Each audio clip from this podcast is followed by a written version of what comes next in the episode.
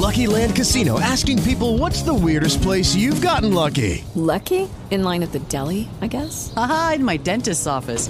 More than once, actually. Do I have to say? Yes, you do. In the car before my kids' PTA meeting. Really? Yes. Excuse me, what's the weirdest place you've gotten lucky? I never win and tell. Well, there you have it. You can get lucky anywhere playing at LuckyLandSlots.com. Play for free right now. Are you feeling lucky? No purchase necessary. Void where prohibited by law. 18 plus. Terms and conditions apply. See website for details. What's up, everybody? Welcome to another episode here of A Yank and a Swede, a Premier League podcast. I'm your Swede, Sebastian Noren. With me, your Yank, Elliott Niblock. And uh, boy, do we have a matchup for you this weekend. It is one heck of a London derby coming up here between Arsenal and Chelsea. We'll delve into that along with uh, the other matchups here for the Premier League as it's uh, turning into quite the race here in the top four. A lot thanks to Manchester United's phenomenal form right now. Yeah, six out of six, inspiring the special one. That's pretty special, I'd have to say. Yep, that is very special. So we'll talk about that and a lot whole more. So uh, Elliott, uh, it's been about a week since we last spoke, and um, how has it been processing the one nothing defeat to West Ham last Saturday? I mean, that was in and of itself. That might be the worst game that we've played all season. Uh, and in fact, I, I think that you could argue that it it was. Um, so that that losing that game was in and of itself bad. Insult to injury, the fact that I was out late drinking, I still woke up at seven to watch it, and then I just felt like garbage the whole day. So, you know, the ills of being a fan of the Premier League on this side of the Atlantic. At least we're both lucky enough to live in the Eastern Time Zone.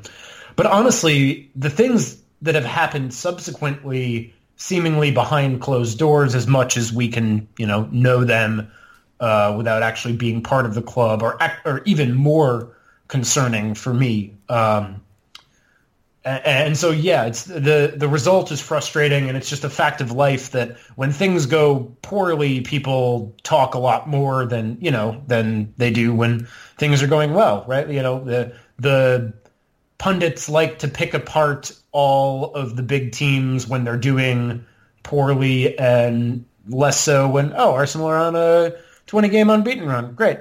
Fine. Move on. But, oh, Arsenal lost 1-0 to West Ham. Bah.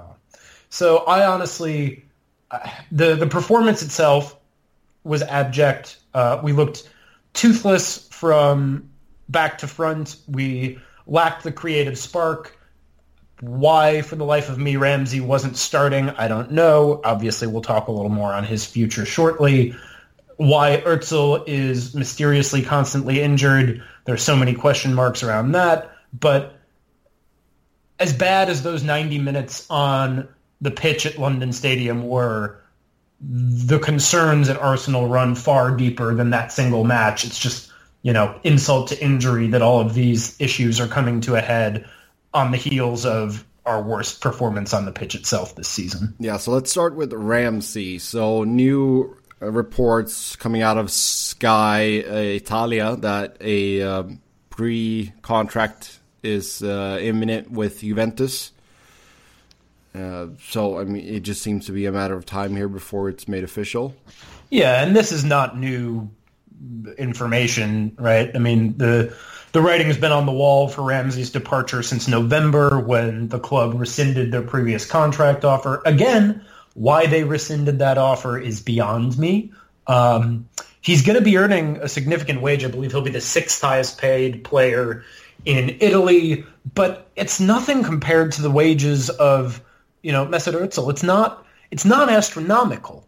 And why we rescinded the offer in the first place, I don't know. Maybe it has something to do with the ownership in the form of Kroenke and refusing to pay those wages. Maybe it has something to do with financial fair play. I've heard that, you know, we can't really increase our wage bill more, although I believe there to be ways around that. Uh, maybe it has to do with Unai Emery. But again, connecting it back to what we are all interested in in the first place, the performance on the pitch, we are lacking creativity in the midfield and letting a player of Ramsey's quality go first for free, second, is a poor piece of footballing strategy on the one hand and financial strategy on the other. It's it's it's extremely frustrating and it seems to be yet another instance in which Arsenal are self-saboteurs. So, do you think that they should try and, let's say Juventus they come to an agreement with Ramsey, should they try and negotiate a fee so that they let him go here in January? Well, no, because that's that's essentially off the table, right? He's already signed the pre-con. If assuming this report from Sky to be true, which I take it on face value that it is, then he's already signed that pre-contract agreement, right? You know, it's it, it is uh, and there's no guarantee that he would get that same salary were Juventus paying a fee for him on top of that. And make no mistake, this is a great situation for both the player and the club Juventus, right? Because Juventus are already sitting first in Serie A. They have a pretty comfortable lead there. I believe it's nine, maybe ten points. I don't think they've even lost this season. You know, they they're not desperate for Aaron Ramsey's services in the way that an Arsenal side lacking creativity, losing 1-0 to West Ham for the first time on the road in over a decade, does lack creativity, needs quality in the midfield. And yet he's not starting in the 11. He's starting on the bench and is having a limited impact. And he's been a consummate professional all season, you know, despite the question marks around his future. He's gone up there and worked hard but I think it's fair to ask if he's going to continue doing that down the stretch. Again, I have faith in him. I think he will, but you know, even if he just lets his foot off the gas four or five percent, that can be the difference between a winning goal and not. And so Juventus aren't desperate for him. Why would they pay extra money to have him now? Arsenal would like that money, but also why would Aaron Ramsey jeopardize the wage that he negotiated with Juventus, assuming there would be no transfer fee, by leaving early. I mean, he's going to collect his smaller paycheck for the next six months in North London, say goodbye, thanks for the memories, and the, the fans should support him, right? The, this is uh, mismanagement on club level. I do not blame the player. I will be sad to see him go, but you know, it's it was for the best for his future, and he's given a lot to this club. He's given trophies to this club. So yeah, great to Aaron Ramsey. Good luck in Italy. Horrible management of the situation by Arsenal Football Club all around. And what's the latest on Mesut Özil? Uh, the latest is that there is no latest. Um, I mean, and it's it, it's clear as mud, right? Because the the injury reports seem like he's yeah okay he's injured um, well, maybe he's going to leave. Uh, reports that uh, David Ornstein of BBC reportedly said that Emery specifically told Özil it would be best for him to leave the club because he didn't see him as part of his plans. It's it's a whole it's a nightmarish scenario, right? And my hope was that by this point, more than halfway through January, it's kind of hard to believe, but here we are, that the, the grand strategy of Arsenal Football Club would have been laid bare for all to see, and that Özil would have been moved on, and Ramsey would have signed the contract to stay at the club.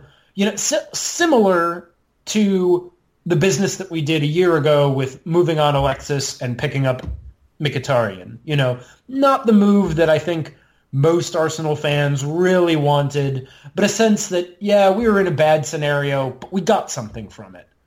Now we're in a bad scenario and we're getting nothing out of it. And I, I mean, I honestly, because of the mismanagement of this whole situation surrounding Aaron Ramsey, I don't have much faith that we're going to be doing anything but plunking 350,000 pounds every Friday into Mesut Ozil's bank account well, he sits on the bench, or maybe doesn't even make the bench. And the one thing that I want to point out, I don't know if you've heard about this, Seb, but there are rumors circulating that our head of recruitment, Sven Mislintat, who came over from Dortmund, who earned fame there by spotting talents like Aubameyang and Ousmane Dembele and bringing them to the Waldstadion, that he is going to leave Arsenal.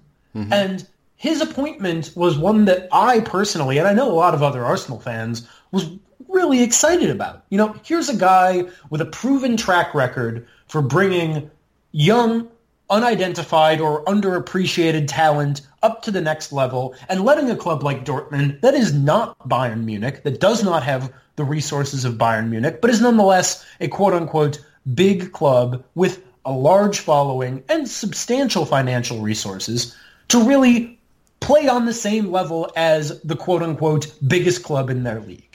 And he was instrumental in them getting there. He was instrumental in the rise of Jurgen Klopp. He was instrumental in the fact that Dortmund continues to challenge for the title, something that Arsenal can only hope to do. And we all hoped that he would be doing exactly that in North London. And we've seen him do it to some extent. You know, there's some jokes about, oh, he just keeps buying Dortmund players like, you know, just Sokratis and Aubameyang and Mkhitaryan. But Lucas Torreira has been a huge success. Matteo Guendouzi, he's still pretty raw. I think that you know, we can't ask too much of him at the young age, not having played in top flight until this season. But they're both really promising young players. And I was looking forward to another four, five, hell, maybe even 10 years of him identifying players like that and building a squad around it. But if he is leaving Arsenal in less than two years, that is a huge red flag that all of the other red flags in terms of Ramsey and Özil that things are seriously wrong in the back of house at the Emirates. Yeah, it seems like he'll be going to Bayern, right? Yeah, that's that's the talk, which of course will also, you know, be gutting for all of the Dortmund fans, right? You know, and that's and that's the other concern that in terms of like let's focus back on Aaron Ramsey just for a moment, right? That it's okay, well, he's leaving on a free, that sucks. It sucks that he's leaving at all, but at least he's going abroad. well, boy, will Arsenal have even more egg on their face than they already do, which is like a six-egg omelet at this point, should he come back and play for the likes of Chelsea or Manchester United or, God in heaven forbid, Tottenham Hotspur. But it could happen. I mean, we'll see. That's for I, sure. I think he's. I think he's going to stick around in Italy and be a useful squad player, maybe not always in the starting 11, but frequently enough on the team sheet and win a lot of trophies. And I think it's going to be a great experience for him. And as happy as I am for the player, I am uh, disappointed and even borderline furious with the club. Yeah, so big game coming up here at the Emirates, uh, 12.30 p.m. Eastern Time kickoff against Chelsea on Saturday. Chelsea, meanwhile, seems to be in this weird uh, little striker uh, carousel where they want to get uh, Gonzalo Higuain in, and then they would loan out Alvaro Morata to Atletico Madrid, and then they're also trying to sell uh, Batshuayi to Monaco uh, after his loan deal was cut short. Yeah, it's. Uh, I mean, Alvaro Morata has not been the revelation that everyone at Stamford Bridge hoped he would be. No. Um, so it, it's a little weird. It's actually somewhat reminiscent of the kind of strange carousel again. Speaking of January a year ago, that saw Olivier Giroud arrive, Mathieu, uh, Batshuayi. God, I can never say his name. Batshuayi. yeah, Batshuayi depart uh, in order to also to facilitate the Aubameyang arrival um, yeah. at the Emirates. Yeah, I mean it's it's a position that they have to sort out. It's Chelsea are in a really strange spot, right? Because I think that they're inarguably in a, in better shape than Arsenal. Um, but despite their position in the table, if I'm a Chelsea supporter, I would be envious of Manchester United, even though you know mm, six short weeks ago Man U were in this horrible position and Chelsea were looking much stronger, but needing to still sort out that striker position, knowing that even if Higuain arrives, he's not a long-term replacement. I mean, he has had a long and successful career, but you know, he's in his early 30s, not his early 20s. No. So he's not going to be the striker to cement his place at Chelsea and be the next Drogba by any stretch of the imagination. Hazard is on his way out. So as much as Sarri has provided, you know, the Blues with reason to be optimistic, question marks remain for not only the immediate January transfer future, but the longer kind of rebuilding future, especially if Hazard goes, and I think he will. Yeah. Well, I mean, then that's the point too. They haven't had that dominant center forward since since Drogba left uh, when he first left the 2012. Mm-hmm. So yeah, absolutely. Um, yeah, I think I think they expected more Morata. Absolutely. Diego Costa, he had his moments, but at the oh, same he, time, he's uh, loony. yes, he's a brilliantly talented locker room poison who's always prone to get a red card. Yeah. So I don't know if Gonzalo Higuain is the answer to their prayers. Yeah, I I don't know either. I mean, Sky is reporting that that deal has been agreed. Um, it's, it's still though, even as I highlight these question marks that are circling around Stamford Bridge, as we look towards this weekend, I I can't imagine that Arsenal allow fewer than two goals, and without any creativity in midfield, I can't even see us scoring a goal, maybe one, maybe, yeah. but uh, you know, d- despite lingering questions for Chelsea I fully expect them to take all three points against Arsenal this weekend as the spiral in North London continues. Yeah, and we should say that there's a good link there between uh, Maurizio Sarri and Higuain since they worked together at Napoli, where mm-hmm. Higuain really came into his own. Yeah. So maybe he can get the best out of him. Who knows? Who knows? So with Arsenal, you know, with their having two defeats in the last three league games, they are sitting in fifth place, 41 points, the same amount of points as Manchester United after their fine run of form. They had their first, you know, real big test here under Ole Gunnar Solskjaer when they played Spurs on the road.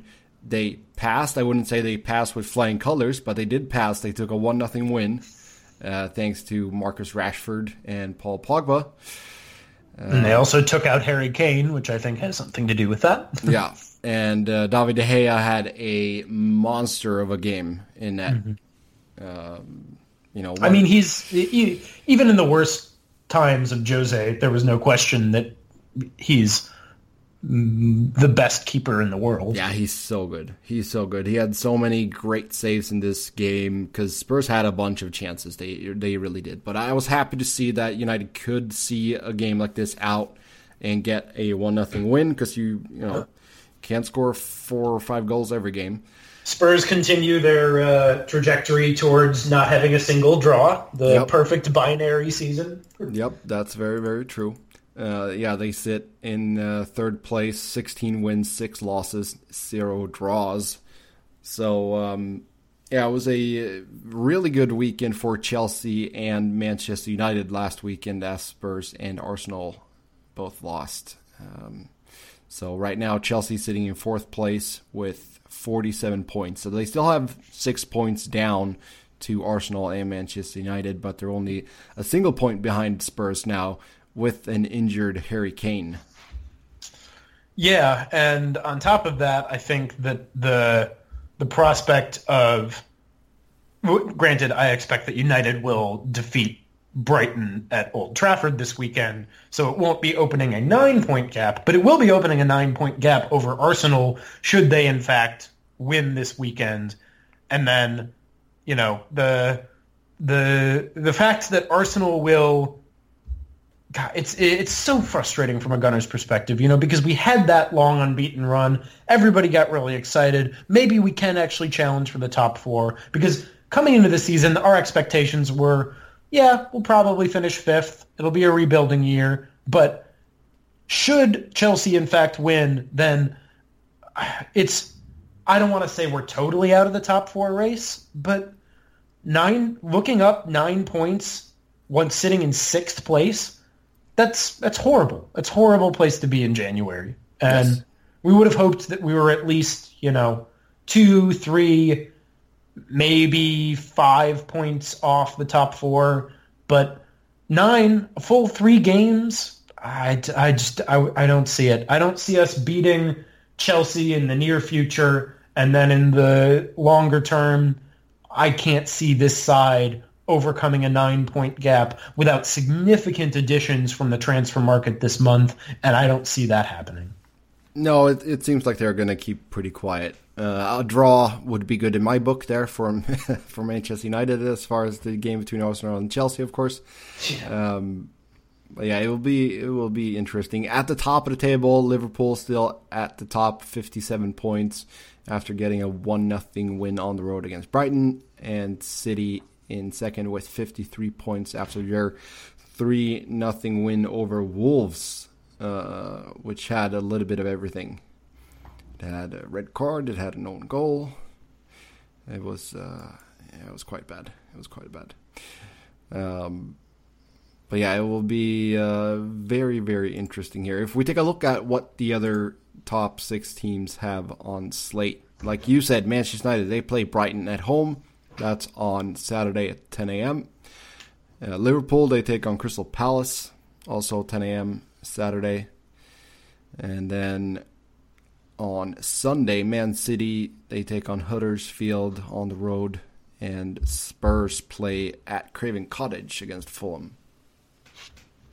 Yeah, even without Harry Kane, sorry Cottagers, I expect Tottenham to bounce back from their defeat to United and win that one. Yep. Uh, and uh, Huddersfield just having let go of uh, American David Wagner. Yes. Um, we'll see. I don't. I still think, despite the the manifest new manager bump that we've seen for so many teams in the Premier League this season and in years past. Oh, it's too far. I don't. Yeah, they're not. They're not going to.